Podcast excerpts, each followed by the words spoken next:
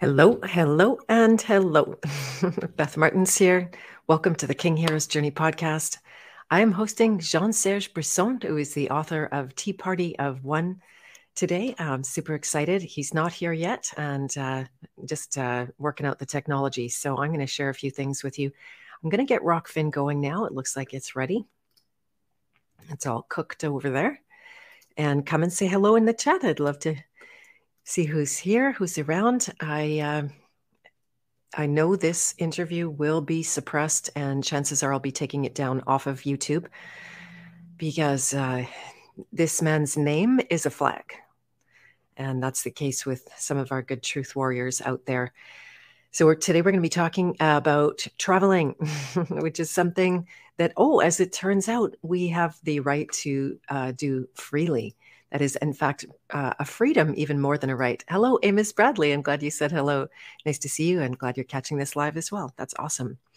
So, I do have a couple of announcements. So, I'll take a, a moment to talk about that now. Coming up Monday, February 6th at 2 p.m., is George Wiseman coming on. He is the inventor of the AquaCure machine technology for uh, Brown's gas and our health and all of that kind of thing. Mike New, hello, Miss Martins. I'm Miss Martins. You got it. That's me i have been praying to God lately, like, just take all of me, all of it. Just take it. I don't need any of this. And uh, yeah, so that's super good. I'm excited about George. That's a long time in the coming. I invited him in November, and uh, he finally was able to make a date with me. Should be uh, a good couple of hours. I'm going to ask all my questions about Brown's gas, about the machine, and uh, so I hope he can make it for that. What else do I have coming up? The um, Sacred Purpose coaching group is going to be starting. And uh, forgive me, that's a lot of noise. Forgive me. This is Jean Serge calling. Hello, Jean Serge. Are you having a hard time getting on? Yes, I am. I'm going to walk over to my mom's. She has Wi Fi. Might be easier there. Okay, I'm, I'm on. in my shop. I have Wi Fi in my shop. Okay, I'm on Maybe live. Okay, I'm on live right now, just so you know. So I'll be here ready when you are. Okay. Okay, thanks. It'll take me five minutes. Five minutes. Okay, perfect. Okay, thanks. thanks. Okay, bye. Bye. Bye. All right. So he's really good at uh, taxes and fighting the CRA, and um, God bless him, maybe not as good at live streams, but that's fine. Uh, we don't mind at all. And I love talking to my people. Mojo Shop is here. So great. I'm glad you have the time. And let's see what I was talking about. So, yes, the. Um, the Sacred Purpose Coaching Group is coming up. It's starting February 10th, and today is the last day up until midnight tonight to sign up with the early bird. This is a House of Free Will members only coaching group. So you will also need to apply to be a member of the House of Free Will if you haven't done so already. And thanks for that love, Mike. I appreciate that. Uh, there is still time. If for some reason you were, um, say, you applied today and we couldn't get your uh, application and the agreement it's a two-step process by the way. If we couldn't get the agreement to you fast enough then i will extend the early bird regardless since you got your application in on time. Let me know in your application that you would like to attend the sacred purpose group because uh, that will help me prioritize. And uh, let's see what else is going to happen. I am interviewing the um, land uh, pardon me, the uh, Thorhild Country Residents Association that is very informal, just made up a, a, bunch of farmers and parents and people that really care in Alberta. I am going to share a link to that as well. And um, if you haven't yet been aware, look up your LUB. It's the Landowners Bylaw. It's funny, now I just realized it's LUB. I wonder what the use landowners by anyway, it's the landowners bylaw. And this is happening in Canada. It's been happening for quite a while. Here's the link, by the way. You have to go read this story. I was blown away when I heard it. And a, a, a municipality that actually doesn't have any townships in it, it's just hamlets, but there's uh, people throughout the region and they got wind of this charter coming through. I believe it's part of the Agile Charter. This got passed back in 2020 when we were all oohed and awed about the boogeyman virus out there and uh, they they pushed it through. It didn't go through Parliament. Land use, thank you. land use bylaw, thank you, Rob. That's uh, that's exactly it. I appreciate that correction. I'm going to correct that right now. it's funny how you just run by things in a hurry sometimes.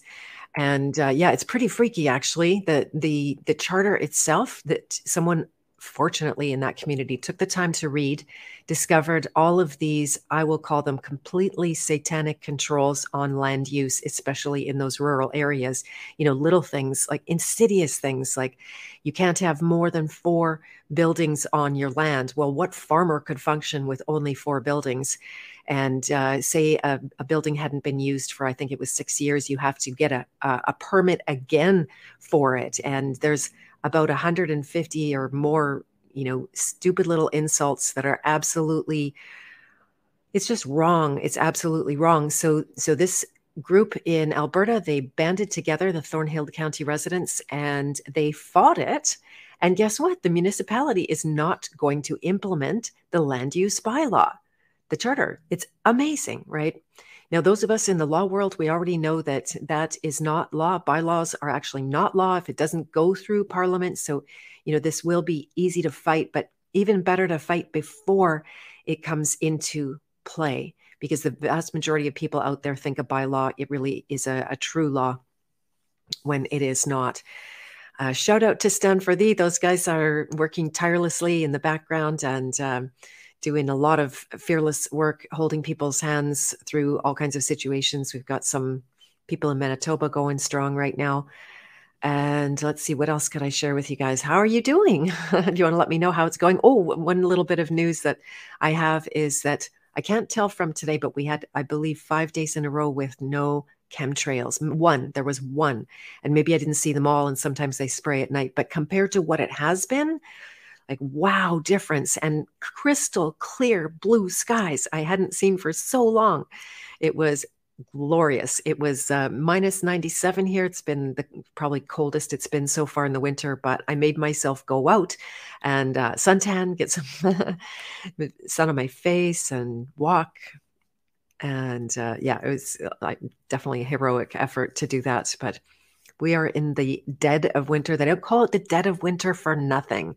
So I'm curious to see have you guys been seeing any less of those lines in the sky? Or is it uh, the same as it's ever been? I'm trying hard to remove that link. Oh, there we go. So yeah, just let me know. We're looking forward to Jean Serge coming on. He will be on. He said it would only take him five minutes to get to his mom's, and then we maybe you heard that and then we will have him on to talk about traveling, which is uh, a freedom that God grants, right? We can move freely on God's earth. And it even has been recognized as a right in the Canadian Bill of Rights and you know international covenant that we can move our body freely, whether we are in a vehicle or, or we are on foot or we are in a plane of course, you run into all kinds of policy and crap like that. But when you're just moving from point A to point B, then this is something that we can all do. Hello, Cameron Amore. Nice to see you. Seattle getting covered hard. Darn, sorry to hear that. Yeah, we were we were trying to guess about why the trails just kind of came to a, a dead halt, and is it that they ran out of money? Uh, I'm pretty sure that our chemtrails don't come from our local planes that I believe they are flown in from wherever. But uh, yeah, there's some reason they're just not hitting us right now. And your winter episode just uh, ended in Texas, crystal clear outside. That's that's fantastic. Good for you. And I hear it wasn't nearly as violent. It was it just last year when the everything was a shutdown and uh, totally frozen over and big emergency for a lot of people, and the grocery stores cleared out and all of that kind of thing. Uh, Mojo Shop said, same there, uh, uh, clear sky in, same here, mobile.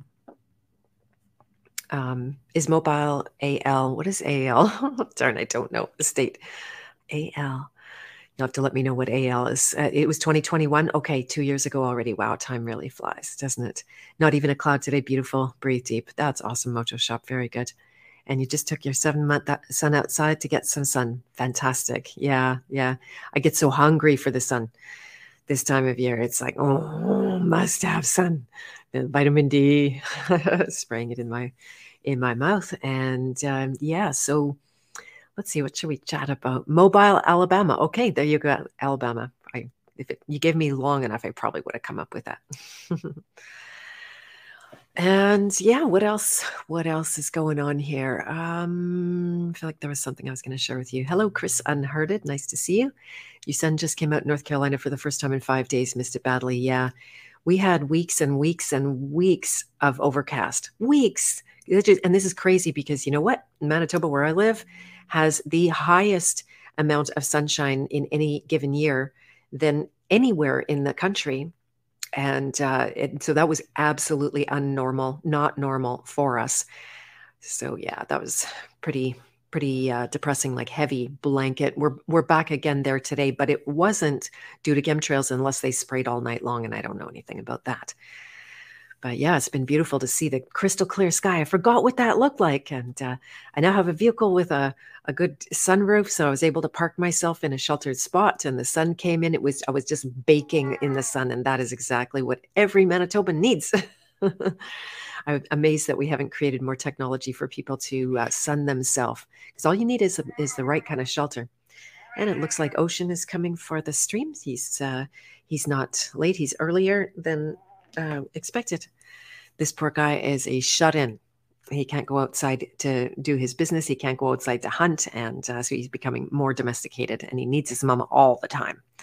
Let's see if you can. You want to say hi? Do you want to say hi? There he is. Say hi. Yeah, there he is. Very good. so we'll just wait a few more minutes and uh, Jean Serge has one book out. It's called The Tea Party of One, if you're not familiar. He went head to head with CRA in, I don't know what exact year that was,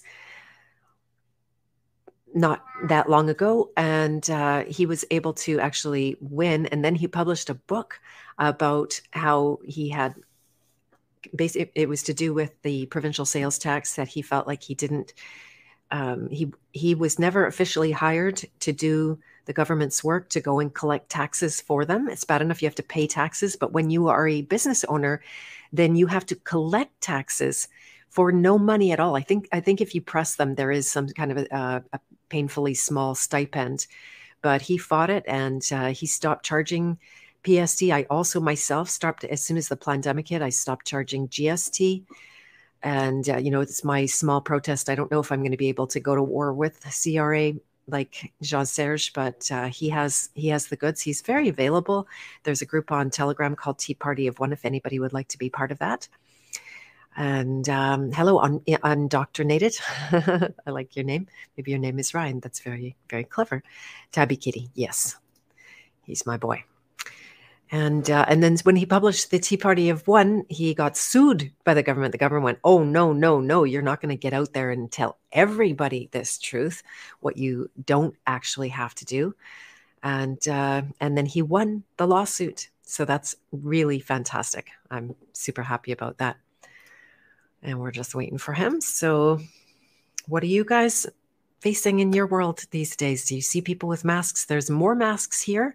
I'm noticing. I went into the grocery store. I'm repeating this story. I went into the grocery store and I, I asked the fellow in the produce section. I love those produce guys. They're amazing. And I just said, "Are they scaring you again on TV?" And uh, and and he was all confused. He didn't know. So I just pointed to his mask and. Uh, and then I said to him, You know what? If the government said to you, Should you put sticks in your eyes to pre- protect the elderly, or you should put sticks in your eyes to protect the elderly, would you do it? And uh, he's like, I don't want to talk about it. So you know, it's uh, I'm I'm still learning to be kind and compassionate to people who are afraid out there. You know, and it's not even that he was afraid; is that he wants to comfort his elders. Oh my gosh, right? If we had that beautiful pure intention of comforting our elders with something effective, right? To go and actually be with the elders, although I know he does that. They are amazing in that store next door. Shout out to my local grocery store here. Oh yeah, 15 minute cities. I was I was thinking about this last night how they're coming down the line with our 15 minute cities. This is no new thing. You know, people are um, are putting up their uh, oh my gosh, smart cities, here it comes. Like you guys, it's been for a long time, coming for a long time already. And I was able to discover actually, this was one more link. See if I can grab this. Uh, somebody in a group the other day shared this group about infrastructure in Canada. If you are in Canada, this is really, really revealing. And this is uh, a list of actually the disclosure of how much money everybody is receiving to participate with preparing smart cities. Uh, it is called the Smart Cities Challenge, and there are prizes for the challenge. Our prize, the winning prize in, in the city of Winnipeg, Manitoba, where I am, is $50 million. $50 million a prize. And of course, they call it a prize and a challenge, like it's some online game or something like that. I honestly, I feel so sick looking at this. But the group in Alberta, who the Thorhild uh, community, are proving that if you stand up and you say no, like this is absolute BS, this is absolutely dysfunctional, this is against the people, uh, then they went like, oh, oh, right, right. Ah, everybody won't vote for us next time around if we continue on with this. Hmm, better rethink this. Smart city oxymoron, exactly. Doesn't uh, the smart stands for something? There's like surveillance, something, something, something, something. That's what I heard. Hello, commercial sound and video. Nice to see you. Uh, welcome. You were in the smart cities uh, 10 years ago when you lived in Korea. No kidding. Wow, Emil. That must have been crazy. Yeah, mostly no masks in North Carolina. That's awesome. Yeah, a few more. I see a few more every day that I go in public, which is actually, I don't even go in public every day. I live in my own world, I tell you. There's an uptake in, in uh, masks in Texas, actually, to evidence of the partially effective propaganda. Yeah, that's it's a it's a monitor, definitely uh, a way to read the community how how people are responding. But I think, you know, with with uh, com- comparing to the amount of fear propaganda that is still out there, it's still a relatively small number of people that are drinking that Kool Aid. So I think they're losing traction by the day. We do have an event coming up here in Winnipeg, Manitoba. And uh, if you don't see me covering it, then here's the reason that uh, it's, um, I, I, do not have a good feeling about the organizers. There's uh, behind the scenes all kinds of drama going on. Crazy amounts of drama that gets publicized and you know that you don't know exactly who to believe but the organization used to be canada unity and they were the ones that took um, oh boy. Okay hear me. This is jean serge again with any luck hello jean serge are you still struggling with the link yeah very it just doesn't want to connect uh, so you're on the Wi-Fi, and are you clicking on the Streamyard link? I can I can reshare it just in case there was a. Yeah, no, I'm, I'm, clicking on it. It just doesn't want to work. Okay. Do you have access it tells to? Me, it tells me join. I have a. I had bought a set of uh, earphones, Wi uh, for the work on Bluetooth, and I've got them on right now. They're just they're just not working. They're not working. Because oh. you're going through the phone, not through my ears. Okay, okay. That shouldn't affect the StreamYard link. So I just reshared it in Telegram if you want to uh, click that open, just in case it was a bad link. No, it looks like the same one. But um, now you could also just copy and paste the link, open your browser, which if you, I guess, are on a, an iPhone, that's Safari. Paste it I in. tried that. You yeah. tried that? It's not an iPhone. I have a Samsung. Okay, okay. And if you just click the link, it doesn't do anything? No. Okay. All right. So let's see if people can hear you on the line right now. Can you guys hear Jean Serge by any chance? Or are you just uh, thinking I'm talking to myself? Could you could you guys in the chat let me know we're just having a nice discussion here? Are you guys just hearing me or are you hearing Jean Serge as well? I don't know if Mojo Shop you're there or Mike New. You can hear him. Okay, fantastic. Jean Serge, do you want to just stay on the phone? It looks like they can hear you. Yep. Okay. Okay, fantastic. It the browser the browser has blocked your mic and camera, and I it says join without mic and cam, and I nothing wants to happen. Right. Yeah, and you wouldn't want to join without your mic for sure. So you can hear both. So this is yeah. good. Let's yeah. since you're here now, let's just go ahead. We're uh, a little bit, okay. uh, yeah, almost 20 minutes into it. So, welcome to the interview. I'm so glad to have you here.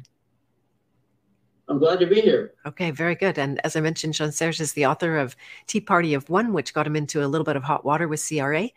And uh, there actually will be a, a, workshop coming up in the House of Free Will. You and, and, and myself, Jean Serge, have yet to schedule that, but it will be specifically on navigating Canadian tax laws. But today we're going to talk about traveling. Oh, Matt Belair. It's funny. I've been thinking about you so much. I, I almost reached out several times. Do you know Matt as well, Jean Serge? You guys should connect. Matt? Matt Belair. So you got you two should connect because uh, I think Matt might be uh, interested or, or should be interested. Same. There you go. Uh, uh, to have an interview with you. Um, but let's sure. let's let's go ahead and use the time that we have. And you'd love to have yeah. him on the show. Great. So yeah, Matt's got a fantastic platform. He's uh, he was a, a gateway uh, drug for me, not a drug, but a gateway to to a great deal of of connections. And we did the Choose Freedom Law Summit together, which is closed now. There's so much of that that I just am not I'm not down with anymore. So it's uh, it's one of those things you learn as you go, and here we are.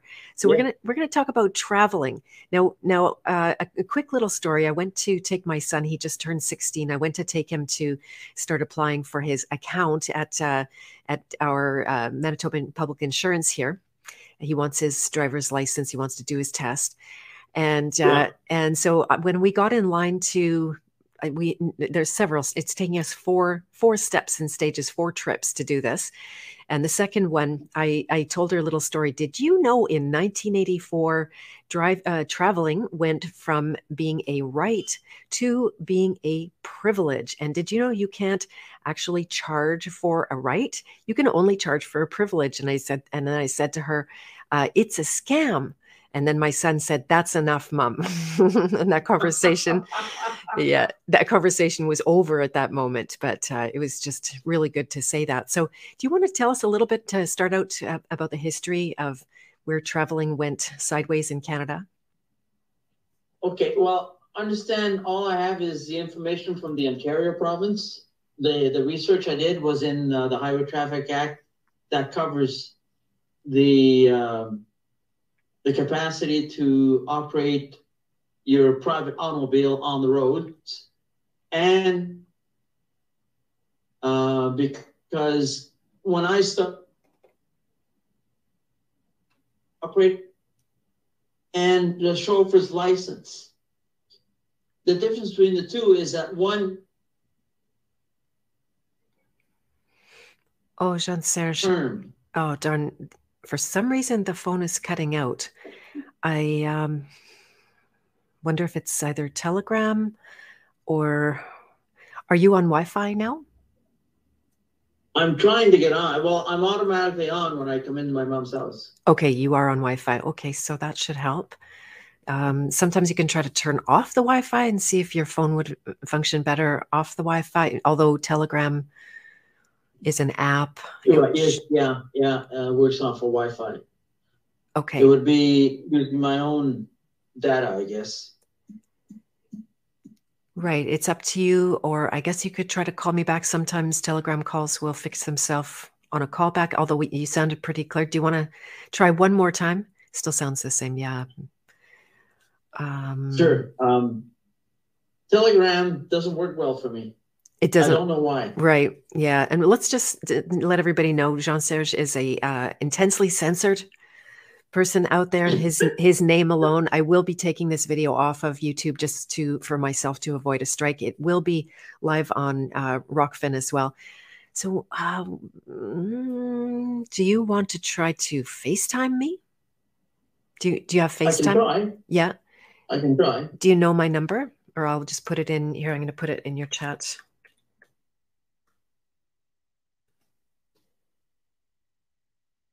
My phone number where you could send me a text.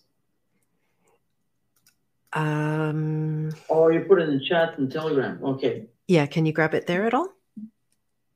Yes. Yeah. Okay. Okay. We'll try that then.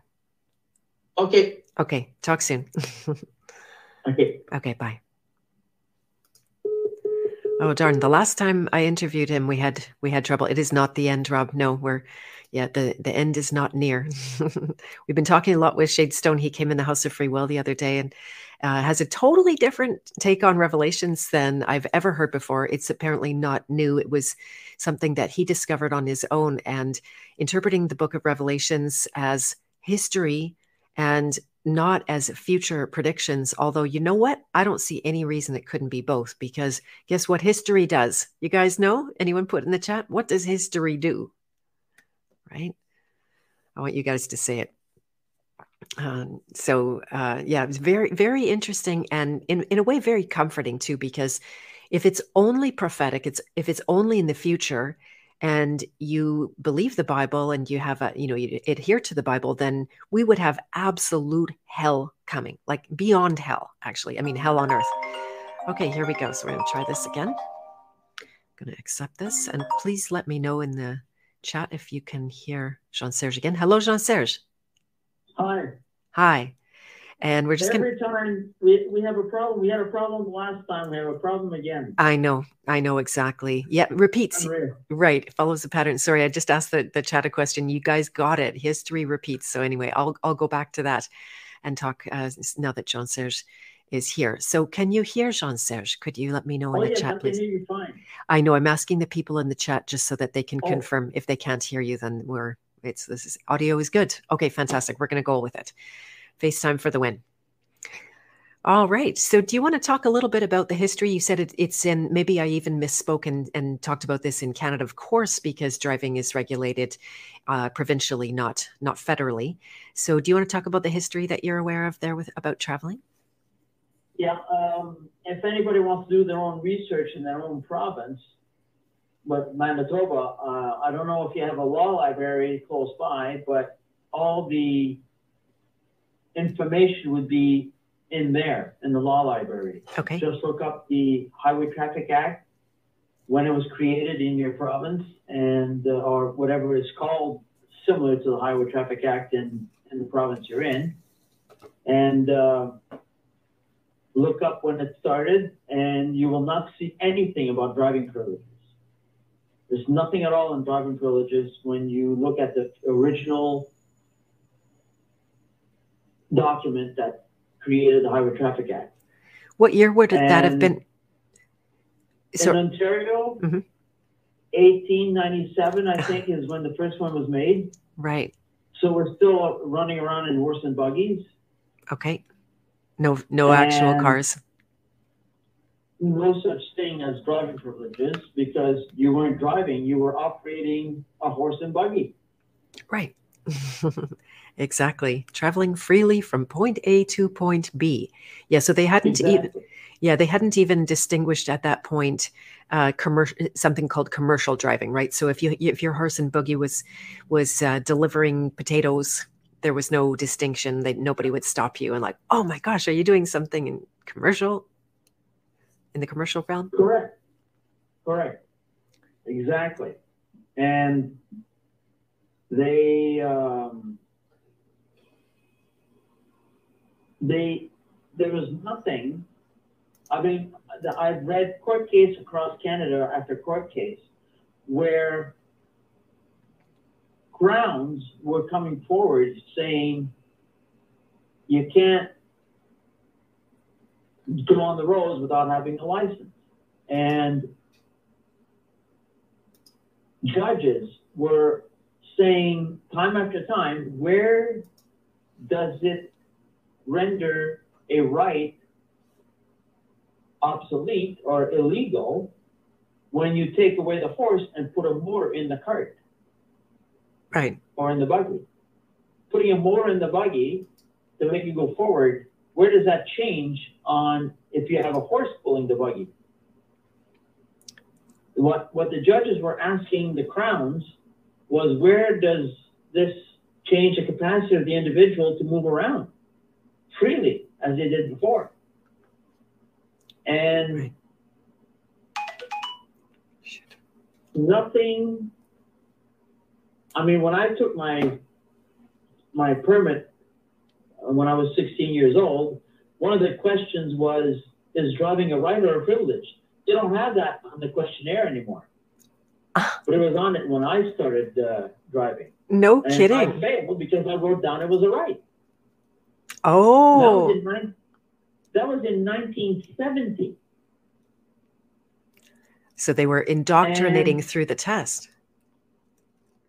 Everyone was under the impression that driving was a privilege because it had been stated so by the authorities. They had started to brainwash people to get you accustomed to the belief that being on the road with a car or your private vehicle, a vehicle is still a commercial term, with your private automobile was a privilege given to you by the state. And it's not. There you go. Um, There you go. and Mhm. so I started making doing my research because um, I had a very bad car.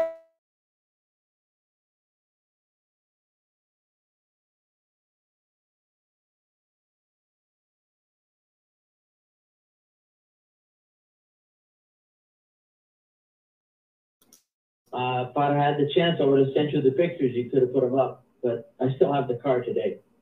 Oh, wow. That, that happened in 17, 1975, that accident. Okay. Well, I'm sorry to and I started questioning the safety of seatbelts. Right. And when I came out of the hospital, I saw my car and uh, I said, never again. I will not let the government dictate to me how I'm going to die. Because basically, having a law that says you must wear a seatbelt is the government telling you how you can live or protect yourself or die. Yeah, amazing Because if point. you're in if you're in an accident and you're killed because you were wearing a seatbelt, and there's a law saying you have to wear the seatbelt, who's responsible for your death?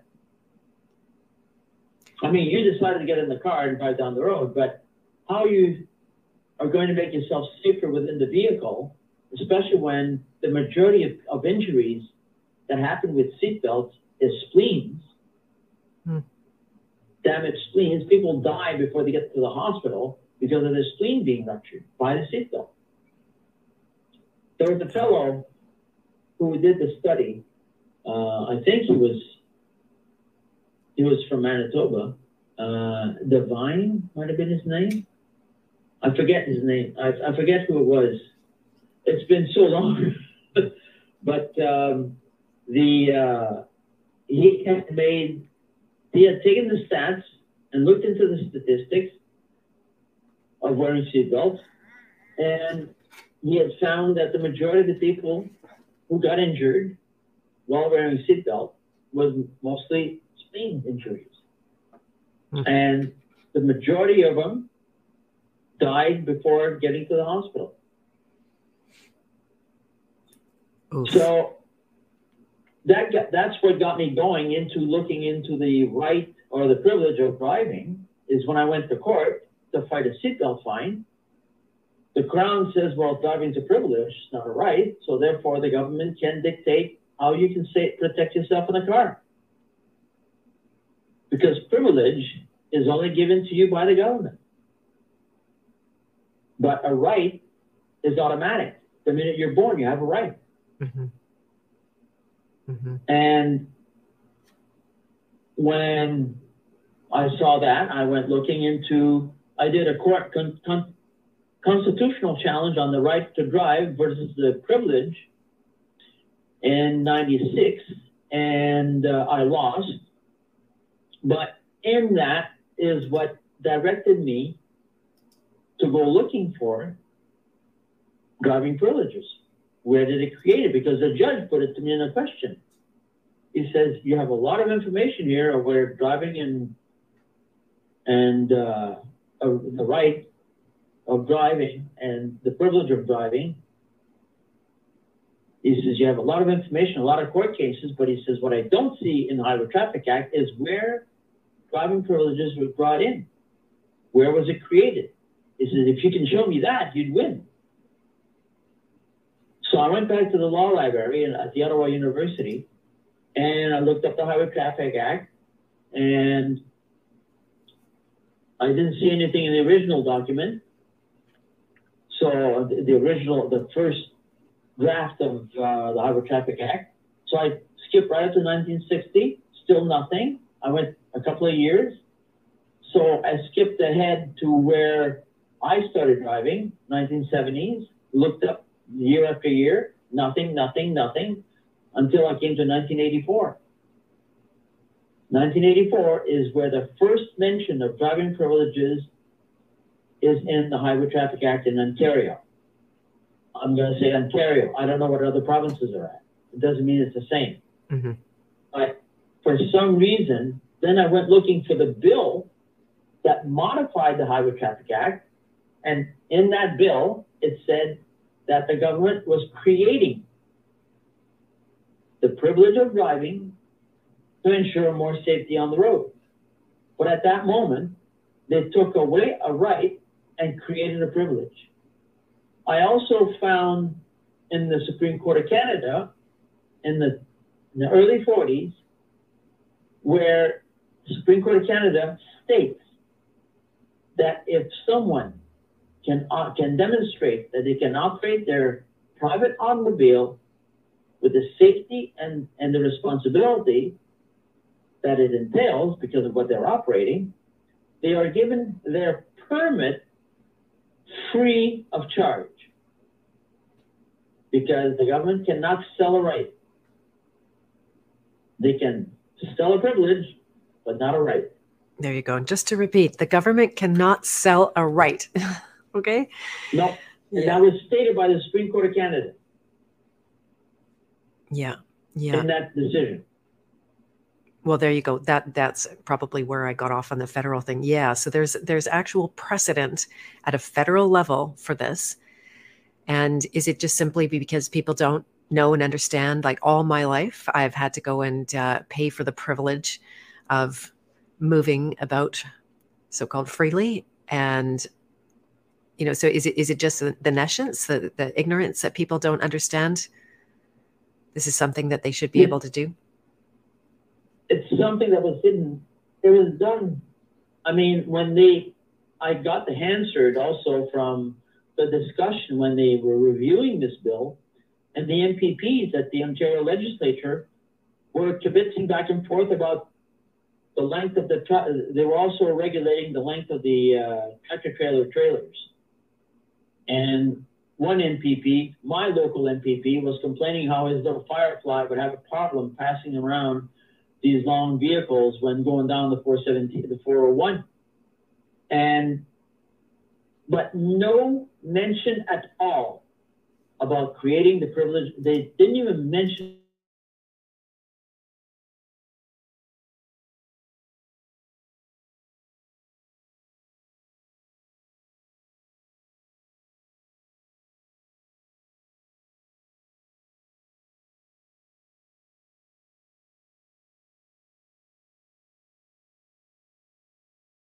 really the only ones that know what they did are the bureaucrats.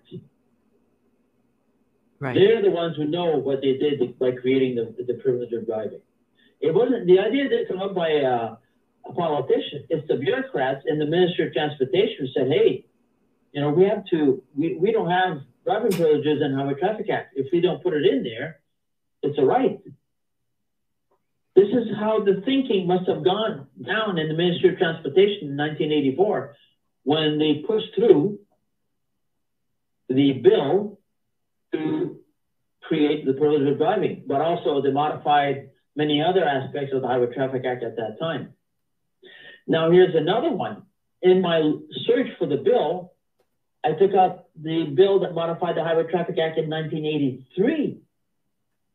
And in there, I found that uh, this statement that the driver's license, the operator's license, is now going to be known as government property. If it wasn't government property prior to 1983, whose property was it? Because something has to be owned. in order to for the government to take it. If it's out there free in the wild, anyone can take it. But the government now made it its own property. The document you have in your driver's license in your in your wallet is government property. But prior, prior to 1983, it was not government property. So if it wasn't government property, whose property was it? Well, it was each individual's who had that in their wallet, it was their property. And the government just passed a motion, just passed a, um, an amendment to the Highway Traffic Act and just took it for themselves. Took away everybody's property. And if it happened like that in Ontario, it happened like that in every other province in the country. Mm-hmm. Mm-hmm. Exactly.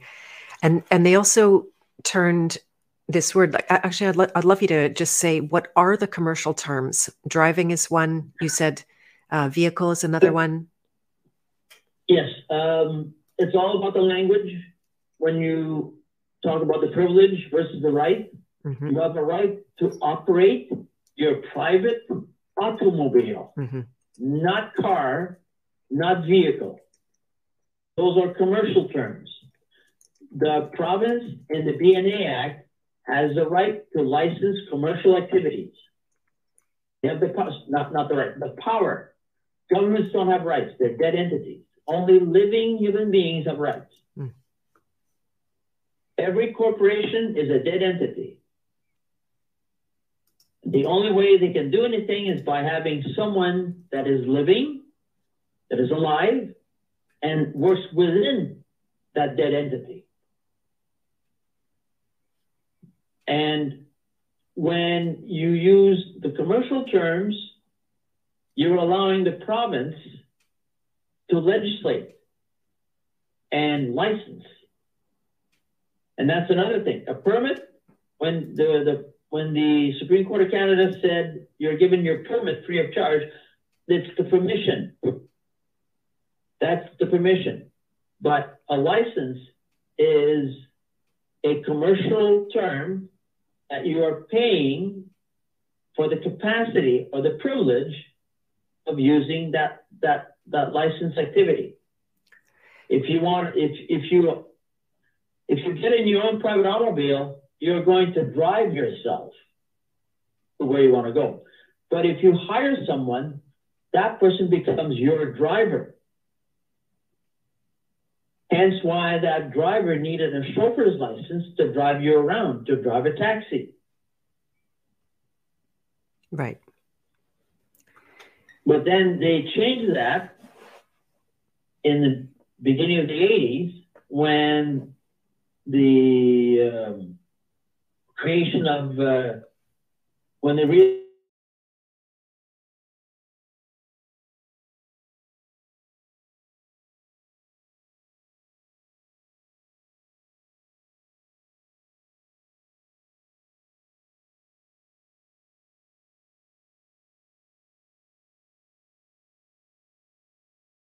uh, a gravel truck. Now they've got A, B, C, D, all kinds of uh, levels to be able to drive different categories of vehicles. Hey, Jean Serge, I... if you're just gonna mm-hmm. if you're just gonna drive a a car or a pickup truck or a light truck, it's a Jeep. Hmm. That's general. Okay. I apologize to interrupt, but uh, people on the chat are saying that there's no sound again. It's funny because I'm hearing you perfectly now. It seems to be oh. coming through just just great. But uh, can you guys confirm if you've all been hearing it um, cut out? I'm not sure what we would do at that point. I did audio's fine now. Okay, yeah. Then that might have been from before. Maybe people are uh, listening earlier on comes and goes, oh, Glenda? Okay. Oh, yeah. weird, because I'm hearing it very constant now. This seems to work. Uh, cuts out once in a while. Okay, well, we'll do our best and, and maybe plan for uh, a different time as well. Cut out for like five seconds twice. Okay, yeah, not for me at all. So strange. I don't know. That that actually might maybe point to maybe it's the cold. maybe it's your name. right. Yeah, yeah. Um, I, I was going to point out how uh, is is it not in the Black's Law uh, um, dictionary that a license allows you to do something illegal? So they must have all, all also turned this, you know, commercial driving into something that you were it was illegal to do without a license. Yeah, well, I mean, when we first started out putting commercial vehicles like gravel trucks on the road, people hopped in it and would start driving them. I mean, you know, whoever was used to driving one of those, they'd hop in it and away they went until they realized that uh, you needed a certain amount of skill to be able to operate such a big truck, such a big vehicle with all kinds of product on the back of it, whether it's gravel, sand, dirt. But they don't stop on a dime like a car. So people needed to be trained on them. I know I couldn't jump in one and just start driving went down the road with it. No, no. I recently got a truck, and it was a big uh, change for me. I had never, never driven around. It took me a while to get used to, and that's and that's a good use for government, right? That that uh, you you want safe people on the road. You want people that are confident and can actually uh, operate there. But operate it yeah. operate is the is is the private term correct? Operating the private automobile. Operating the pri- yes, you're operating your private automobile. Right, right. Now, so you, if you're going to be driving around your gravel truck or um, transport truck, well, you need to know what you're doing. Right. And this is the positive function of government that it could be if it was in proper balance, where there, you know, because I don't want to be uh, traveling around knowing that there might be dangerous people on the road who don't know how to drive, maybe 10 year olds or 12 year olds or something like that, that haven't actually, yeah. you know, they don't know the, the law of the, that that is a true danger to everybody. But uh, this, this is now, of course, overreach. What do you, what do you think is the motivation? Is it, is it just money that it's just a money grab? When it comes to bureaucracies, uh, I'm, I'm going to try and remember the term bureaucracy, the need for bureaucracy is to grow. A bureaucracy never stops wanting to grow. Right, like cancer. uh, like a cancer. Yeah. I mean, uh, I, there's there's a term that flows out of that, and I'm trying to remember it. The growth of the bureaucracy is necessary because the bureaucracy needs to grow. Something along that, that the line is very,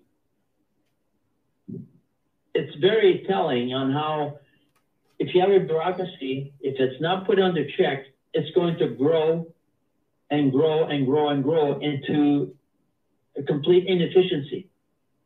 Mm-hmm. Because all it is is people on top want more power. And the bureaucrats contrary to politicians, they stay. That's the big problem. Bureaucrats stay for a lifetime in a position that it becomes their domain. You're not going to tell a high ranking bureaucrat how to run the department because it's his domain. And, and that is where bureaucrats are more dangerous than politicians. Yeah, excellent. I'm because glad. Go ahead the politicians will get too friendly with the with the bureaucrats or vice versa, and there's a symbiotic uh, relationship there. One needs the other to stay in power. Right. I'll grease your hand, you grease mine yeah. Kind of thing. Yeah. Mm-hmm, mm-hmm. yeah growing up for me with a father who uh, every single time the government took one more control and i remember specifically when the, the seat belts came in he would swear up and down and say that you know that this is overreach and they're regulating everybody. He, he really he really was onto it so i come by it honestly. He, he lost it as he as he got older. It, it like the it's almost like the authority, the so-called authority, the fake authority of the government had had uh, solidified in him somewhere, and I then I was the rebel somehow. But uh, yeah, yeah, a little bit of a, a shift. And it's very important to point out how it's really not the politicians. It's one of the reasons I don't want anything to do with politics because you could fight a politician all day long, but you never address the bureaucracy that you're saying no. is where the the true you know hinge is. That's where the power is. Right. It's. uh I mean, when you get elected as a politician, as an MP or an MPP or even a councillor,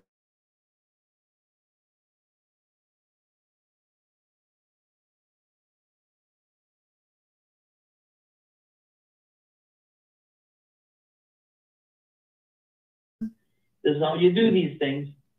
And if you have a problem, come and see me and I'll help you through it.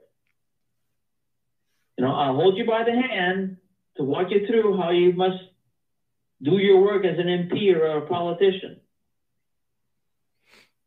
I had the very I had that very thing happen to me when I was elected a councillor.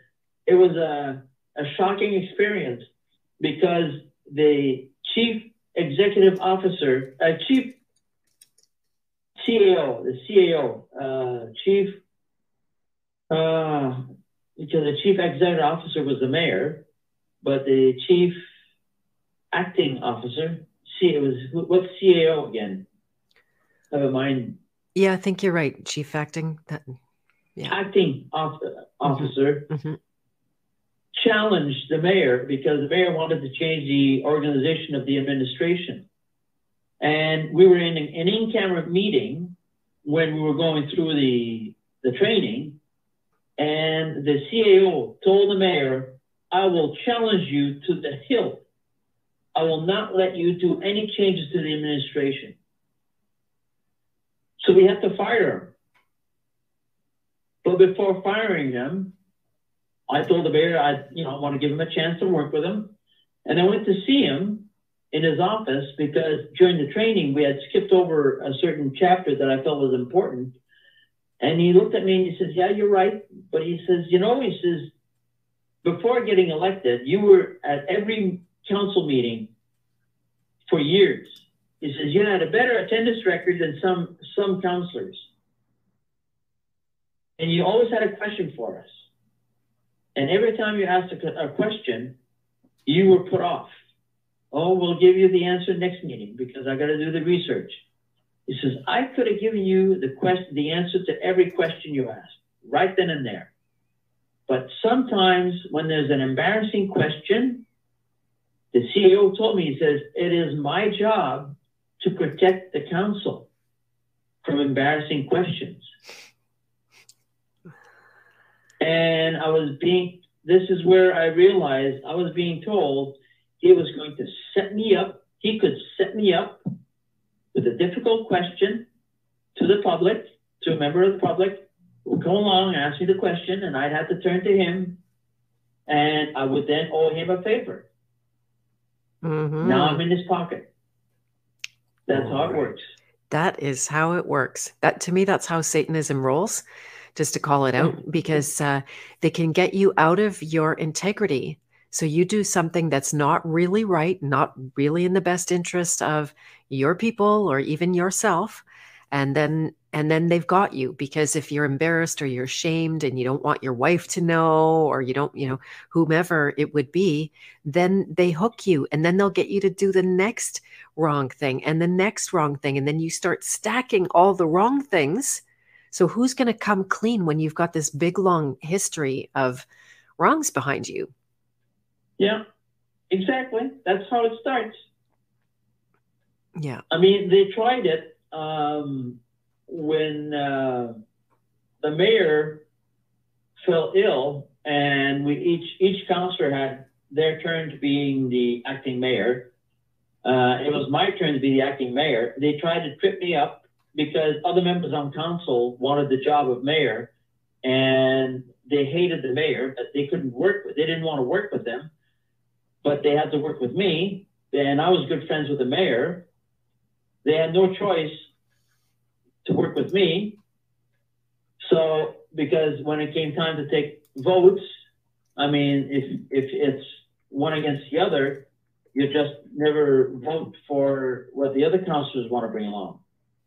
I mean, if it becomes a, uh, a very abrasive relationship amongst every member of council, nothing gets done.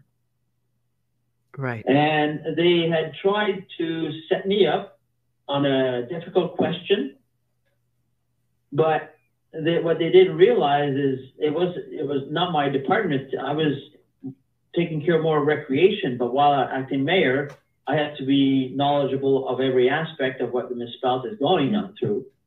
And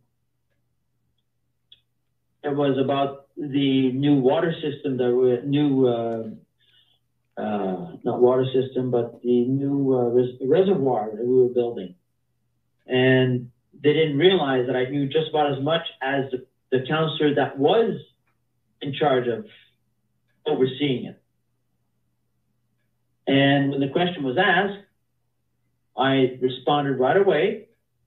And both councillors that were opposite to me were surprised that I knew what I knew and made the person asking the question look like an idiot. Hmm. But this is where what I had feared from the CAO came about they tried to put a question out there that I would not know the answer to. And they didn't know who they were dealing with. They didn't know who they were dealing with. Hmm. They didn't realize that I was still staying informed on everything else, even though my department, my ministry, in a sense, was recreation for the township. Right. But back to driving, um, as a commercial term, just look up the BNA Act and Section 91 and 92, I think is what regulates federal and provincial governments. And you will see what the province is allowed to regulate and license. Section 91 and 92 of the BNA Act, right? Right, yeah. Right.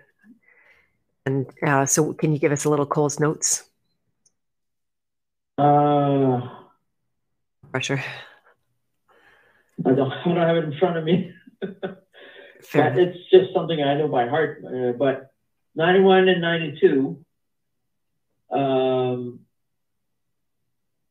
provincially, they can rec- they they they are the ones who can license commercial activities, not the federal government. That's not uh, an oversight by the federal government unless it's in one of their jurisdictions. Right. Then they can license. But usually provinces are, and the reason for it is to raise revenue. So they can fund the, the province. The province will need money to run itself, and that's the sole purpose of being able to, to, license commercial activities is to raise revenue. Right. Right. It's kind of hard to on the back of the taxpayers or the individual who earns very little compared to what a business will earn. Right. Have you done the math? Like, I know it's kind of hard to calculate because everybody's license will be a, a little bit different based on their driving record. But uh, you know, what what's the average annual take in Ontario, for example, for for driver's licenses? Well, a driver's license is what, $125 for five years, six years? Okay. And there's uh, what, 14 million people in Ontario, and about half of that have a driver's license.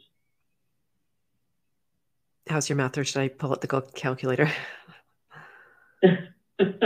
Seven million times a hundred is uh,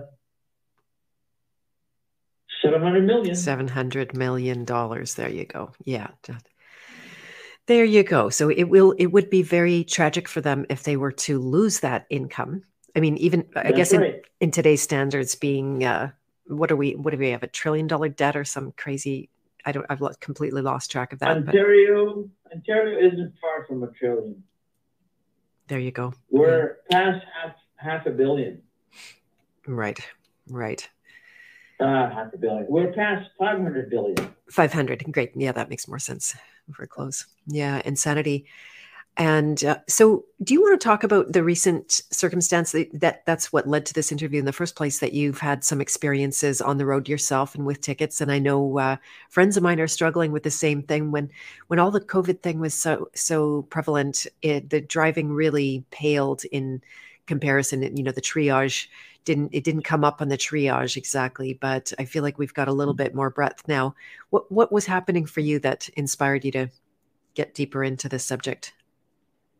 The driver's license and the fact that uh, they um, they how can I say it when they threw driving privileges in my face to allow the government to be able to pass laws like seatbelts, it really burnt me. And I said, fine, I'm going to go looking for it. So I started looking into the different aspects of uh, how we got to uh, have a driving privileges, and uh, but I did not know about the Supreme Court decision until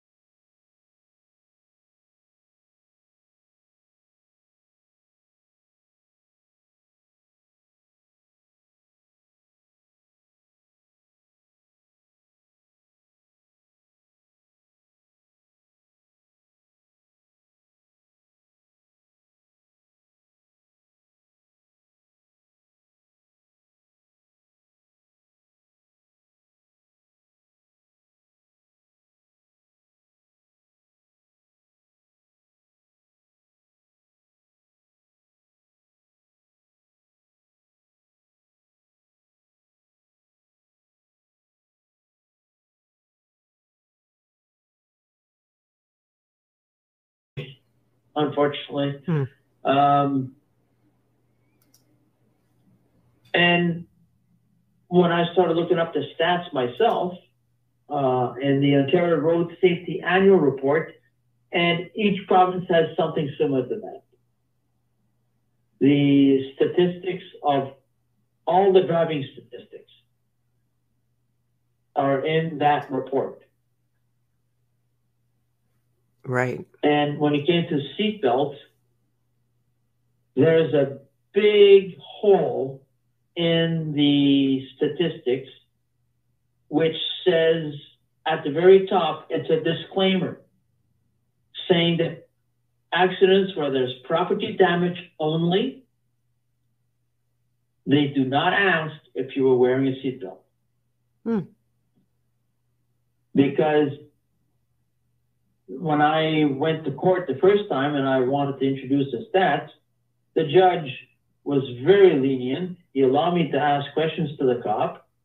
So I said to the cop, I said, when you go to a car accident, do you ask the person wearing a seatbelt? She said, yes, I do. And I said, if they were not, she said, they're given a ticket and charged.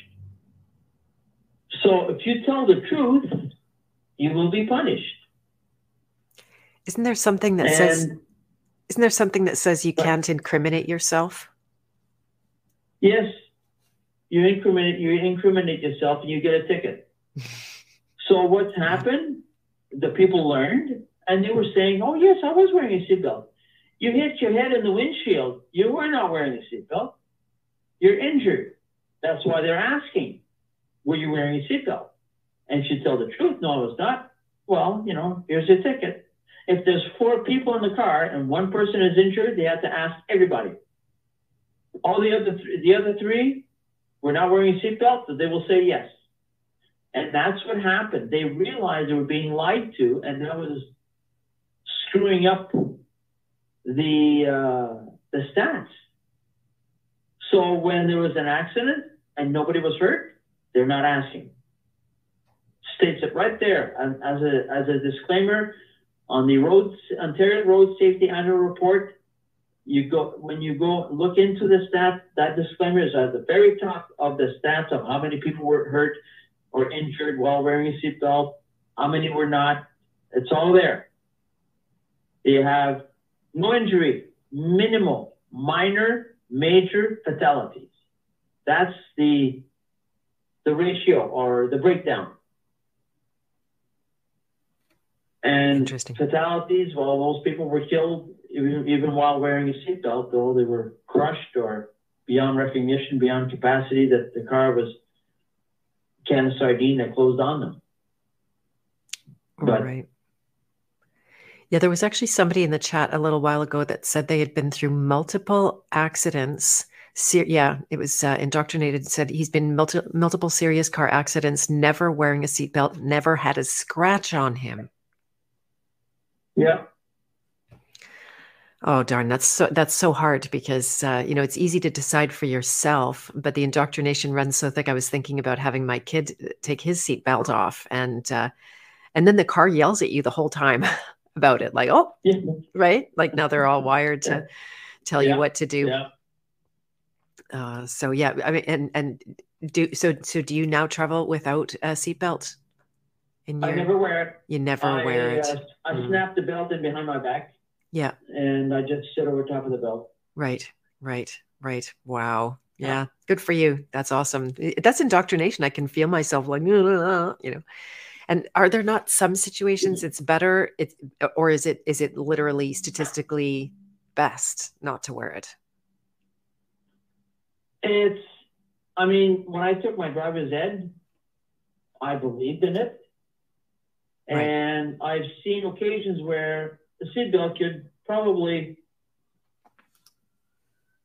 help you, but in my case, I uh, I got thrown in the back seat because I wasn't tied up, and the roof, like I said, was collapsed below the steering wheel. The car was upside down in the ditch.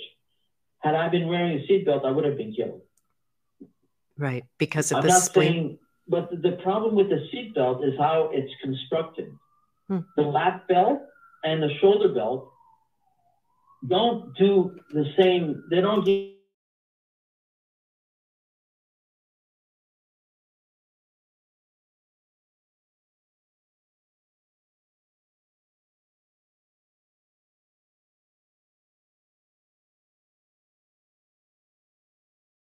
Well, that's the strongest point of the body, and that, I mean, you won't get the spleen injuries because the spleen injury comes from that lap belt.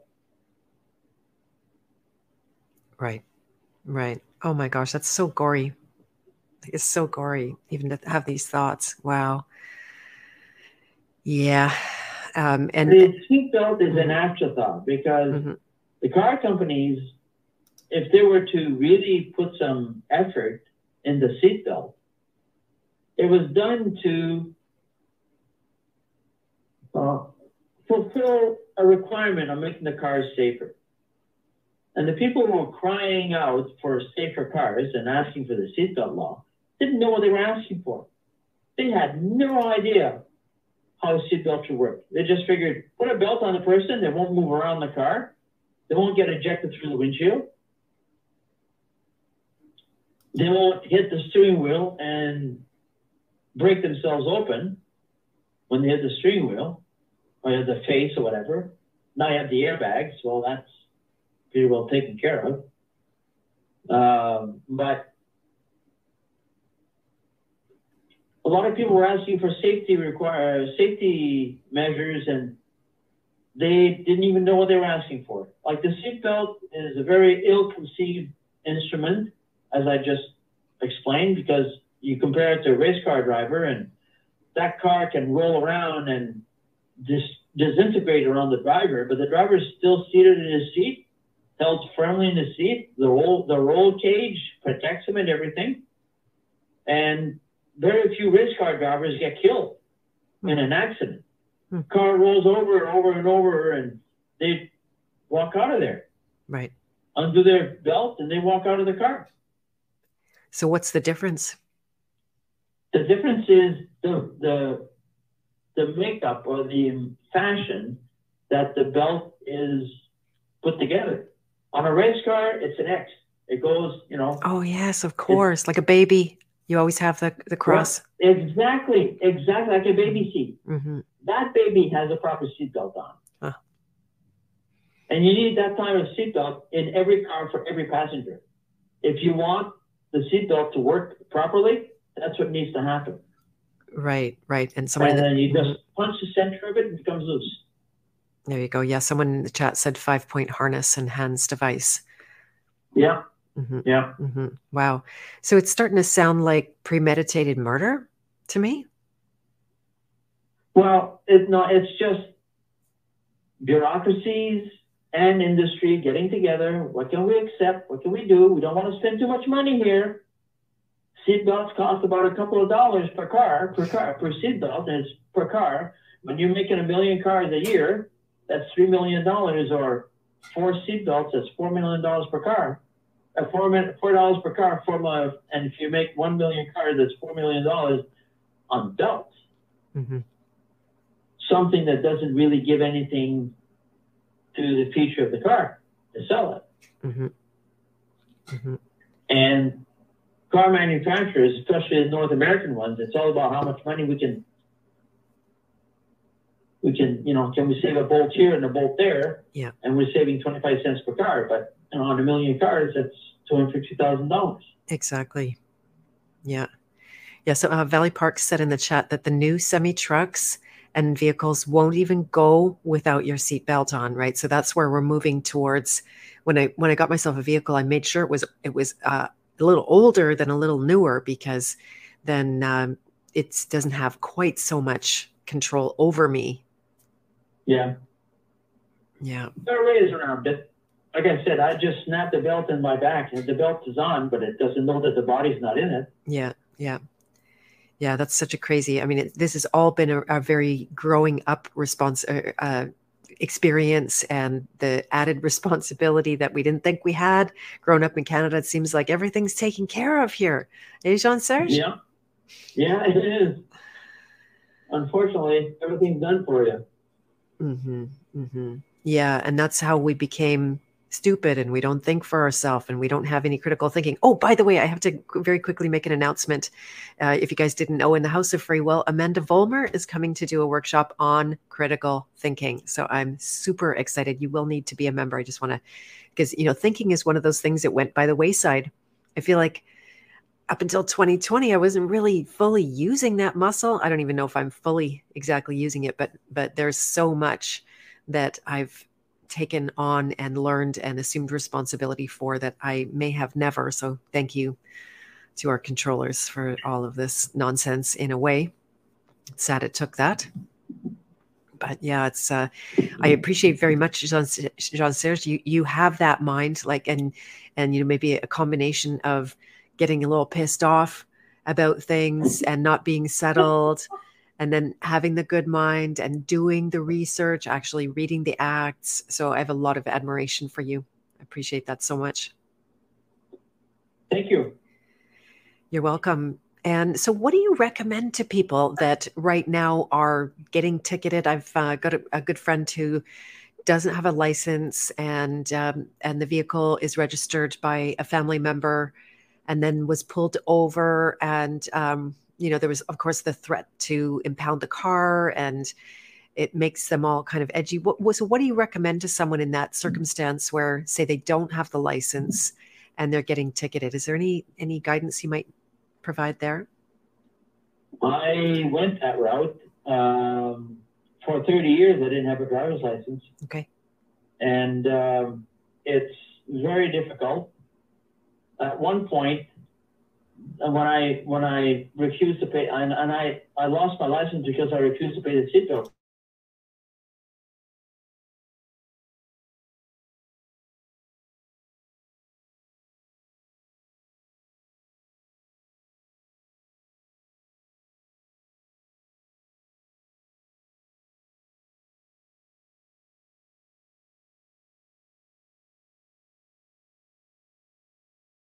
Uh, twice within two years, excuse me. You can go to jail for six months.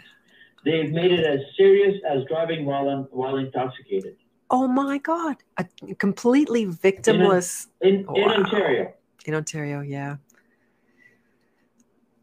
But now it's a criminal act almost. hmm hmm Although the criminal law is a is a uh, jurisdiction of the federal government,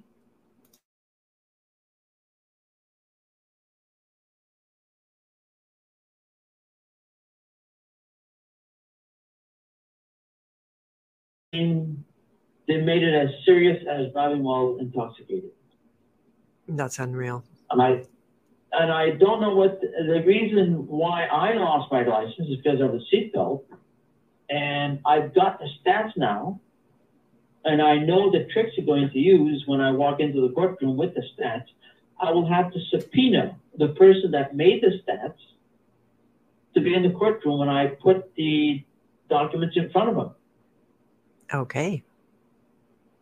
That's cool. Um, for the person that is driving without a license, uh, not much advice I can give there because it's fully controlled. Even if it was a right, you'd still have to pass a test. Right. Got it. Yeah. And chances are they have at some point in their life uh, passed that test. But uh, yeah, You did at some point? I ima- I have to imagine. Yeah. Yeah. Okay. It's why did they lose their license? Because of unpaid tickets? No, it was uh, it was by choice to not have it. Or by choice? Yeah. Okay. Yeah. Okay. Yeah. So they didn't renew their license. They didn't want to pay for it. Well, this is where they would need to walk into the courtroom with the Supreme Court of Canada decision and say, "This is my right." You, you, he would have to find where in the Highway Traffic Act is this person in Manitoba? Yes, they are. they would need to go into the law library, look, did do exactly what I did, look up the various, the first Highway Traffic Act that is that was passed in Manitoba or whatever is the compa- com, com, comparing document. It's I don't know identical. what it's called, you know. Sa- in, uh, same in Manitoba Highway Traffic Act. Exactly. Manitoba Highway Traffic Act. Yeah. Well, that's what you need to go to a law library and look up the original document when it started, and if there's nothing about driving privileges in it, move up a dozen years at a time, and um, when you will find it, go back to previous year. Like if you say, like when I found 84, I went back in 83 and it wasn't there. hmm So I, I knew I had it in 84. All I had to do was to find the bill that had, that had modified the Highway Traffic Act and, uh, and go from there.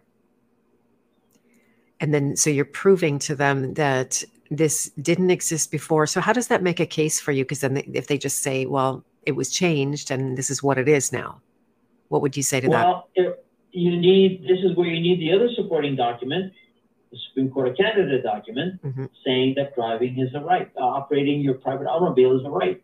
It has to be licensed. But- And what the state, what Supreme Court of Canada states in its decision is that once you've demonstrated that you can operate your private automobile with the safety and the responsibility required, you are given your permit free of charge. Right. What year was that Supreme the Court? province cannot charge for it. Yes. It's all about making money. It's all about making money for the province. Yeah, indeed. And as a matter of the same time, they control the people. They can make them do what they want because now they can pull you over at any time. When you're traveling, you're not, the, the government doesn't have a right to interfere in your travel. It's your right. But here they can interfere with it at any time they want to because it's a privilege. Got it. Got it. So one of the things that started happening early on in my law studies, which I is a little bit uh, ba- baby in the bathwater situation, I, I threw out most of that, but I ended up amending my signature on my driver's license. So I reapplied to to get a new copy, and um, it was it was a little bit dicey, but they ended up agreeing to do it. There were places that would do it, places that wouldn't. I know people were all over trying to change the signature so that it had without prejudice on it, meaning uh, as far as I understand, that I don't agree to any conditions in your contract and I waive no rights whatsoever. And so, well, you wouldn't need to do that with with the proof that uh, with what what's ha- I, I just recently had some issues with the Highway Traffic Act with the uh, Ministry of Transportation on fines I'd received in January 2020, and with COVID, my trial got I was in court on, in March 2020 and I was supposed to be back in April. I asked for a month to take my, my process over. And then COVID closed down all the courts. And I didn't get anything from the courts to how my case was going to proceed until the fall. Hmm. I called in, in July saying what happened with, with my case. I said, I don't, I don't want to be suspended and not realize it. Mm-hmm. Oh, they said, no, no, you won't be processed until the fall. So in the fall, I got a letter saying they processed me in February 2021. 2021 comes along. I I deal they deal with me over the telephone because the courts are closed, still closed, mm-hmm. and we did several telephone conversations. I indicated that I wanted to I wanted to go and have my day in court. I did not was not ready to plead over the phone, mm-hmm. and all of a sudden, from 20 March 2021 to March 2022, nothing. My file disappeared. Hmm. And I'm starting to believe this was the second time it happened um, because in December 2018, I was hit by a deer while going to work, hmm. and the cop gave, you know, that came to deal with the accident uh, when he saw I was uh, still under suspension, he he uh, gave me the ticket. I went to court, and when I was in court, they had lost my file. What a so surprise! The got thrown out. But now I'm I am I uh, applied for Jordan because I finally was able to resolve the issue of uh, the January fines I was able to resolve them in uh, in September of the last year.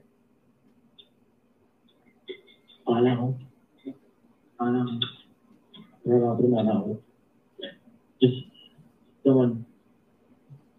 I'm over at my mom. Somebody's coming in. I'm just gonna move around. Okay, that's fine. Um, mm-hmm. The uh, when I when I was finally able to go to court, I told the judge I was invoking Jordan because my case had now been stopped for 30 months. And Jordan is based on 11C of the charter, having your um, your case, your issues heard within a certain amount of time. And 18 months is the limit if you have a case that's been dragging for more than 18 months, you can invoke Jordan. Okay. Uh, and if you look up your charter, 11C is where it says that uh, a matter must be heard in, in a reasonable amount of time. And the Supreme Court of Canada ruled 18 months is long enough. Mm-hmm. And in my case, they had lost my file for an entire year and the time starts from the moment you're charged. So my time started in January 2020. Mm-hmm. And we had gone to March 2021. So an entire year had gone by. And not until 2022 was I finally able to go to court, which was now 24 months. And they had lost my file again. I'm starting to, now I've given a presentation on the aspect of driving and the Supreme Court of Canada decision to the landowners, the Ontario landowners, and that's on YouTube. And I'm starting to believe some bureaucrats in the Ministry of Transportation are afraid I'm going to show up with the Supreme Court of Canada decision as a defense and have simply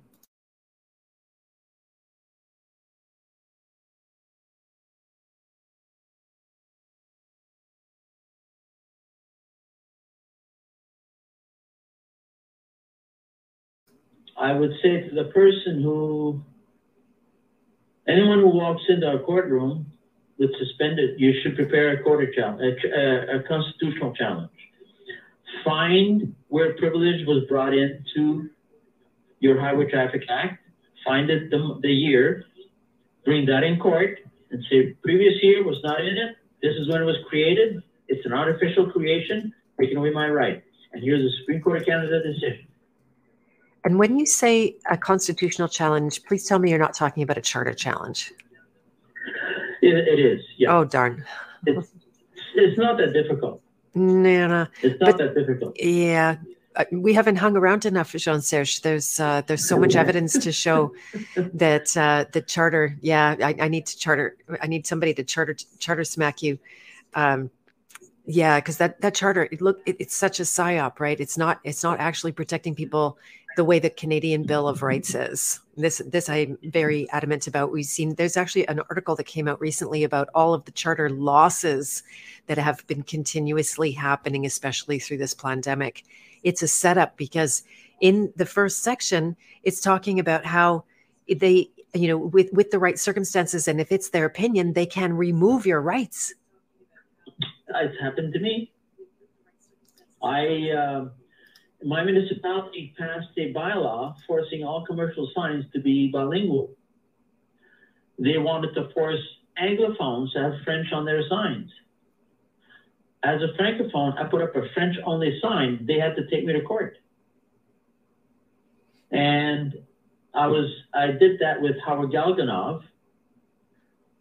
And uh, we, like, what the sign aspect was basically thrown out.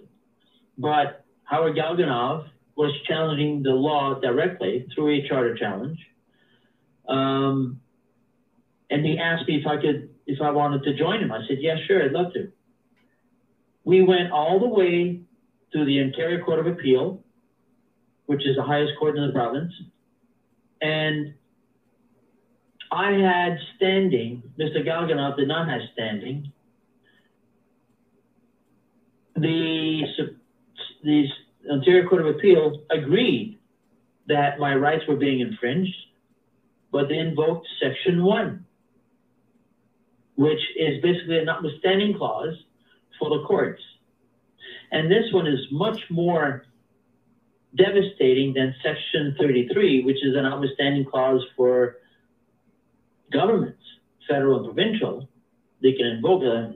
Uh, Legault did it in Quebec to bring in Bill 21, which is the uh, the law that prevents uh, public servants from having any religious uh, ornaments on them or decorations or like a crucifix or anything mm-hmm. if you're working in the uh, public service uh, in, in Quebec. Um. So that that that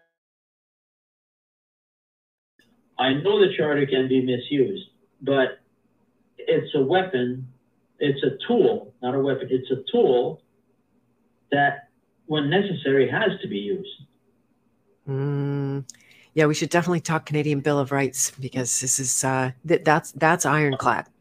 That that you can't. Yeah, no, I know. Yeah, mm-hmm. the Canadian Bill of Rights didn't get full fully recognized though.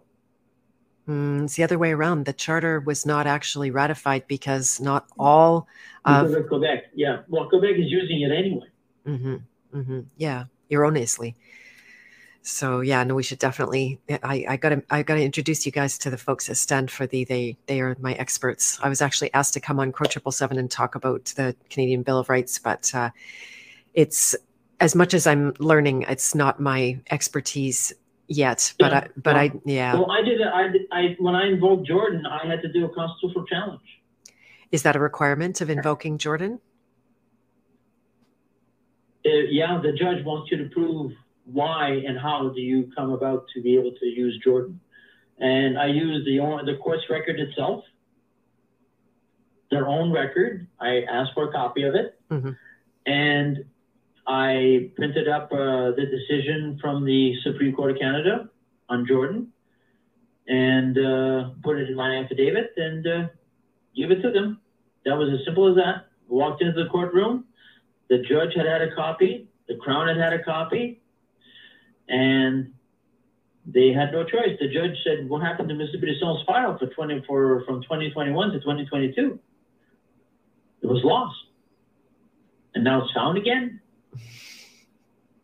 How weird, because they were afraid I was going to walk in with the Supreme Court of Canada decision on the right to drive compared to the privilege. Mm-hmm. and what would so that? The right to operate your private automobile. And, you know, it's an easy slip to use the commercial term of driving. Mm-hmm.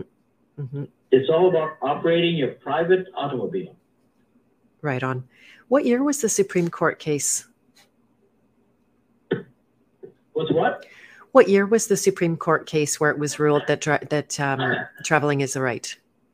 It's it's in my archives, but I've had break-ins on where my archives are stored, and it's they've been people think I hide money in my house. Um, they've been looks like the destroyed sound. in some Mhm. way. So Okay, looks like the sound cut out. I was has been taken. Yeah, some has been taken. okay. Just so you know, um, if, in case you can't hear Jean Serge right, Jean Serge right now, that uh, he's saying that the um, his archives, his house was broken into and he lost them. But can you can you tell us around when that uh, Supreme Court case would be, or 1940, 1940, and and what, 1940, right? or And early 40.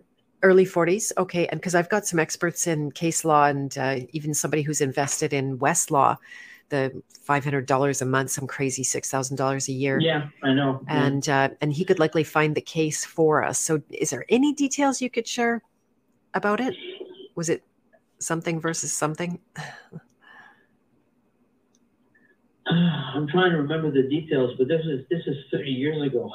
yeah yeah exactly. I had I had the case all in a briefcase, Mhm. and they stole the briefcase, Right. Thinking you know because the briefcase is locked, oh there must be something precious in there. Well, yeah, the archives are precious. yeah uh, it would still be findable though eh? i guess it would be a matter of oh yeah, no, no, no, it's still findable. Yeah. it's still findable. yeah I just had to find the source of where it came from, who gave me the information. That person.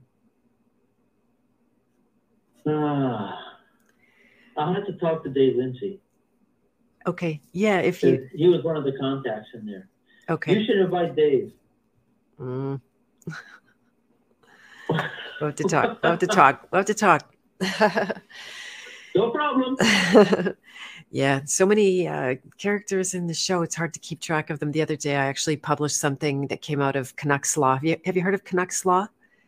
A, uh, she's a woman that's been blogging and researching at very high integrity. I actually had invited her to do a workshop in critical thinking, but she's, she just said no. She's not that into teaching. She just likes to write. But um, she she's gone head to head with uh, you know calling out Rocco Galati, for example, for his shenanigans, and uh, and then I believe they sued her, and she won. Like it was annoying, an annoyance for her, but she but she won against them because they had no case whatsoever. If I'm getting Yeah. any, any of these details right, and uh, and so she published a list the other day of all the controlled op that's going on in Canada, and it was pretty much everybody. I asked about you; you weren't on the list, Jean Serge. I'm not on the list. you weren't on the list, yeah, yeah. But uh, you know, Oh. other other friends. I know. Oh, sad, right? Exactly. You're not making enough noise out there. I think. And uh, and then you know, I realized after I after I shared it forward, I realized it was a mistake. And um, oh, Rob, it looks like is this the one in 1932 you found it? Uh, City of Victoria versus Burchell. Does that sound familiar at all, Jean Serge? No, I don't remember the details. Okay, well, I'll take a note. What. I remember is the contents of the decision. Yeah, yeah, exactly. But it sounds who, like who was with. I I don't remember that. Yeah. Okay. Well, we're going to look this up, City of Victoria, and see if that's the one it is. If uh, Rob, that's what you're referring to. That's great intel there. Awesome. But um, yeah, what was I? I just interrupted myself. Uh, what was I saying? Um, yeah, just just about all the controlled up This, this Canuck, uh, Canucks law, exactly the controlled op list, and and at the end I realized, oh, joke was on me, and now I, I don't blame her for sharing it. It's you know it can be really easy to just shoot stuff out, but the list was so exhaustive that it really was pretty much everybody in the freedom movement. Now it is possible that they're all controlled up. It is possible at this point. I'm I'm open to uh, considering that. But what it ultimately does, like I, I realized, and there was a video of the guy who made the list out of the images that were shared and and i could see like it, the the function of this piece was to create confusion and it worked it got it got me confused i shared it out i got my people confused they shared it out you know what i mean? Like so that's that's the unfortunate rabbit hole that's always waiting for us there. And that's why i spend 90% of my time creating in the private right now. Because mm-hmm. yeah. right we have to create this life. If things are really falling down whether it's revelations or some repeat performance of revelations we don't know. Um, it's we have to make a life for ourselves and and be able to stand behind what is actually true what is right and what is real let's let's get back to reality that would that would be really nice for me and uh, I think you, yeah, thank you so much, Jean Serge. Are there is there anything that you would like to share? I I let people know earlier on that you had, in principle, agreed to come into the House of Free Will, my private ministry, members only, and teach about the uh, how to navigate the Canadian tax laws and you know what what is CRA up to? Where are the loopholes? Why are they always trying to get your SIN number when they should have all that mm-hmm. information?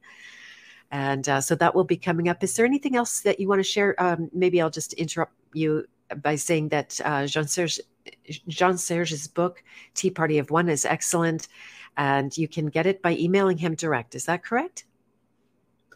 Yeah, just uh, my email ep523 at freenet.carleton, C A R L E T O N. Many people forget the E. Uh, dot .ca.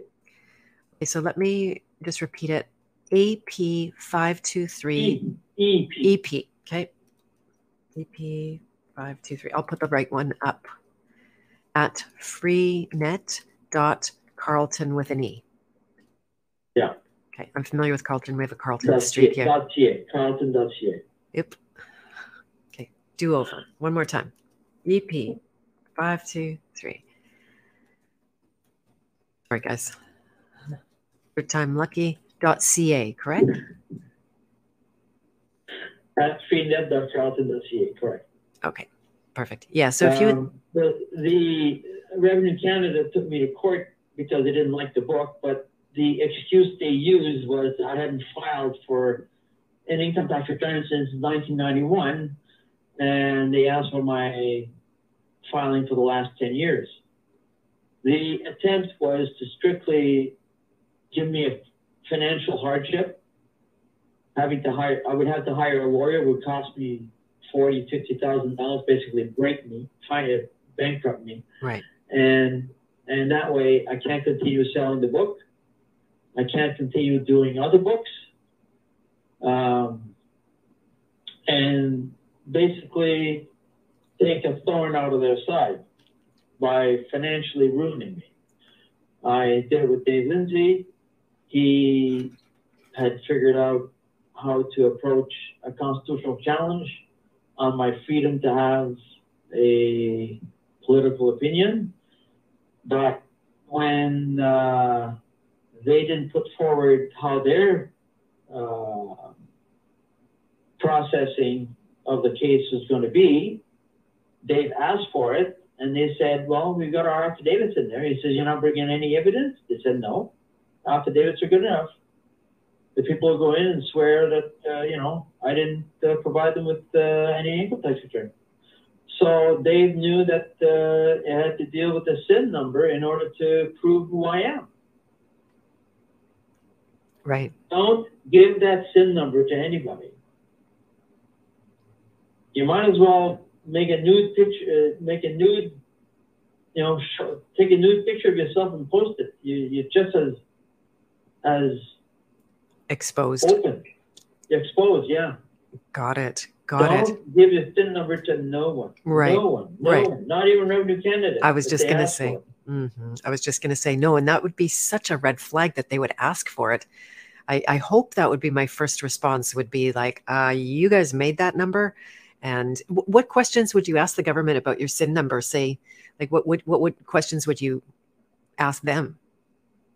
Well, um, I've, I've got someone that's stuck in it right now, and uh, a friend, and they're they're trying to trick him into giving them their SIN number because they're going after him for not having filed for so many years. He can only go back ten, Okay. and uh, they're going after him for 2011. They say they have a return from him from 2011. That's it. And then another one in 2016. Well, how do you know that's him? No, if he, he he's going to ask for a copy of the return, and they're going to ask him for for what's his SIN number. And I told him, I said, if they ask for your SIN number, tell them if you're if you're asking for my SIN, how do you know the 2016 return is mine? hmm It's the tr- it's the trick. Why you do know? why do they need in, we'll send you the information. why do they but need now to they have you, eh? why do they need to ask for that SIN number? To confirm that they that you will be confirming that they're not making a mistake. Because they don't have their in records. My case, Mhm. In my case, they couldn't even prove my name. Right. Yet you Google Jean Silver there's only one that comes up. Mm-hmm. Mm-hmm. Exactly. Yeah. The last time I was on the phone with the CRA, they asked me where I bank at, and I'm like, mm, I don't think I'm going to answer No. that question. And she's like, okay, right. So they're, and and the and the government actually the bank is now uh, it it it forced me to give information about my employment. Now, luckily enough, I'm unemployable, and that makes me unemployed. I haven't. I had one and a half jobs in my whole life, and I was fired from the half.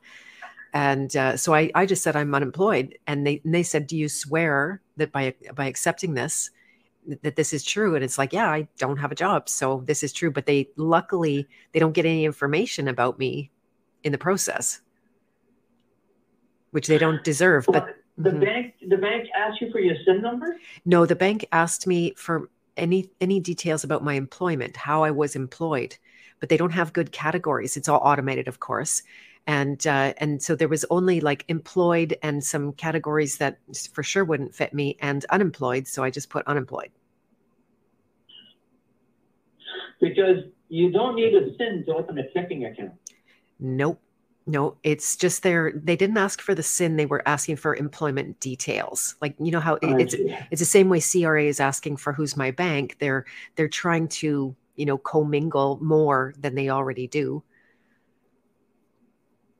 Is my Hmm. guess anyway. Yeah, yeah, interesting, eh? So Hmm.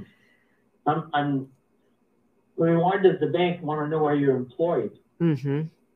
I know, I know. Yeah, they're sneaky. I mean, you have a check that comes in, you know, you just deposit the money, that's it. You know, where did I get it from? You know, whether I'm employed or self-employed, if I have a thousand dollars check that comes in, whether it's from a customer or an employer, what's, what business is it of yours? Exactly. Yeah. No, they literally locked me out of personal, um, out of my online banking if I didn't answer these questions. So I could have Oh accepted. I know I could have accepted that, but I decided to, uh, you know, tell the, the truth that I'm not employed. Not a battle. Yeah, you, you do have to choose your battles. Mm-hmm. Mm-hmm. Yeah, exactly. That's uh, no. And if I could get through that, giving them no information, Yeah.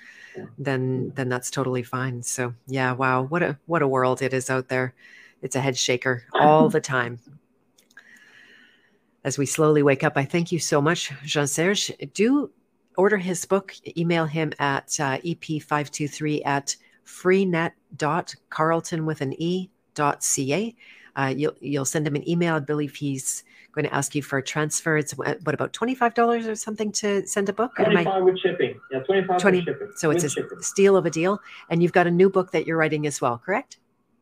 Yes, yes, it's uh, CRA taking me to court because I wrote the book. There you go. The the, the sequel. The sequel, yeah, and sequel because of a book.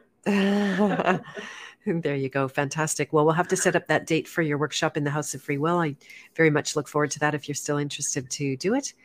Oh yes, I am. Oh, okay. That's so great. To be not good. So yeah, so generous. The the presenters in the House of Free Will have all presented at no at no fee whatsoever to the members. So it, it, it, you you get an incredible amount of free education in the House of Free Will. It's uh, you know small donation to be a member. If for some reason you cannot afford that small donation, I don't keep anybody out for that reason. You just have to let me know where you're at, and then uh, we'll go ahead with that. A uh, few few announcements, Jean Serge. If you want to stay on, you're most welcome. But I'll I'll make a couple of more announcements as as we start to close out. And I thank you so much for being here. I'm glad we worked it out on FaceTime. Yay for FaceTime again. Thank you. Okay, you're, you're very welcome. It's always my pleasure. Good. I'm so glad. Really nice to talk to you. All right. So uh, coming up Monday, George Wiseman, who is the inventor of the Brown's gas machine called the AquaCure. You can't see it over here, but we got the all the uh, hoses. No, it's not making it into the, the shot. So he's coming on to talk about everything, everything Brown's gas. I have been using it since November, and uh, my jury's still out, but I continue to hear really good testimonials from people who have used it and had very big breakthroughs. And I'm, you know, I'm hoping that this 90 day trial. I'm, I'm going to keep going. I'm going to do at least six months and see how it goes and and uh, how that works. I, I do notice some better energy, but not not the dramatic effects that other people are. So I have about 150 questions for for George Wiseman on Monday at 2 p.m. Central. Also today at midnight tonight is the end of the early bird for the Sacred Purpose coaching group. To me, Sacred Purpose is our secret weapon. That if we know what we're doing here, if we know who we are, if we know that we stand under God and not under government and not even under laws that are legislated, and we answer to God via our purpose that God gave us, then we become uncontrollable. Right? You will just do your work. You can't serve two masters. You can't serve God and the government at the same time. This is this is uh, to me a hard reality and so if you can find out right it's not that you lack sacred purpose it's just that you got lots of layers of programming and once those layers even begin to come off you'll notice how much the purpose is going to press up in you as if beyond your control it's going to inspire you it's going to make you feel alive even in the worst circumstances and so that's coming up. It's uh, a group in the House of Free Will by for members only. I will share the link one more time. Uh, and again, tonight is going to be the early bird for that. We start February 10th with with uh, actual coaching, and this is uh, tonight for a better investment. Those links never work, so let me try one more time. I don't know why that does that. If you want a clickable link in the chat, here it is. And what else do we have coming up? Um, the interview of the land use bylaw. I don't know, Jean Serge, if you've come across these guys, but uh, the Thorhild County residents came up against their municipality when they were trying to implement this land use bylaw that got actually passed through the Agile Charter, if I'm getting this all correct, in 2020 when none of us were paying attention and uh, so I'm going to be interviewing them. They they came up against their municipality and they won. They are not putting the bylaws in that are uh, a micromanagement of life, right? That's the the mm-hmm. the the lifeless side of our public institutions. They have no life of their own. They have to steal the life of real, living, breathing men and women who are on the land and growing food. This is so, so important that we take food into our own hands. So much of that has happened here in Manitoba. Huge cheers to people for getting self empowered and starting to grow and do things that are going to support life. So the, the Thorhild County residents, uh, some some spokesperson from there, they're not they're not like formal official, not a bunch of, you know, their website look looks crappy, but do read, especially the um, this page that I've shared here, if you read the details, you're going to freak out and you're going to want to research this in your own province. How is this coming down the pipe? Because it's on our doorsteps right now. And um, can, I can I ask you a question? Please do. Do you do you know about the Ontario landowners? Uh, not in particular, no. Uh, you you should talk to Jeff Bogart, who's the president. He okay. will. Uh, we're all. It's all about private property rights. Okay. I've been a member for 10 years and they've been around for about 20. Okay, fantastic. Maybe you could introduce me. Yeah, I'll be, he's on, uh, he's on Telegram. I'll uh, pass, pass you along the information to Doctor. Okay, fantastic. And I never mind suggestions for interviews. And uh, I apologize, I don't take them all because I have I'm uh, pretty focused on what I like to cover these days. But uh, Jean Serge, that sounds right on point. And people really do need to know. I want to be instrumental in getting the word out, uh, especially about these bylaws that are coming and anything else, the property rights for sure. All right, my dears. And uh, Glenda said she loves the House of Free Will. That's awesome. Jean Serge, you should join. Uh, George Wiseman has already joined, by the way. He joined without me trying to ask him or anything like that. He said that this was something that his um, his wife, who died of lupus, would have approved of. And there was a little interaction. He right away was able to identify someone who could help him with his work inside the House of Free Will that does. Um, what do they do? Darn, I'm not going to remember offhand.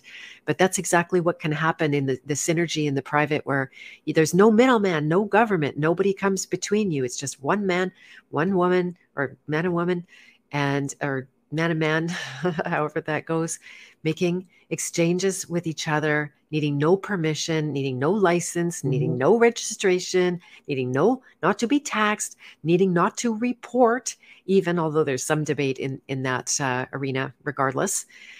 And so, yeah, you're most welcome anytime, Jean Serge. It is by application, so everybody knows. And I will I will grab a link if you um, actually the Sacred Purpose link has that link on the page to apply for the House of Free Will. So I'll share that one last time.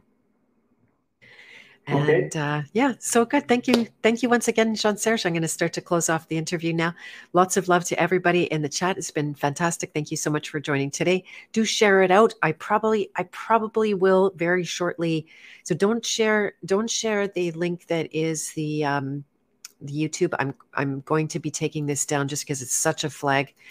Your uh, name here, Jean Serge. That's not a that's not a takedown. But if you wanted to share this interview please share this one. I'm going to put the permanent version of the interview up on this blog.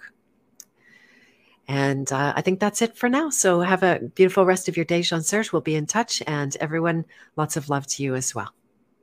Same to you. Okay, thank, thank you. you. Okay, thank you. Bye for now.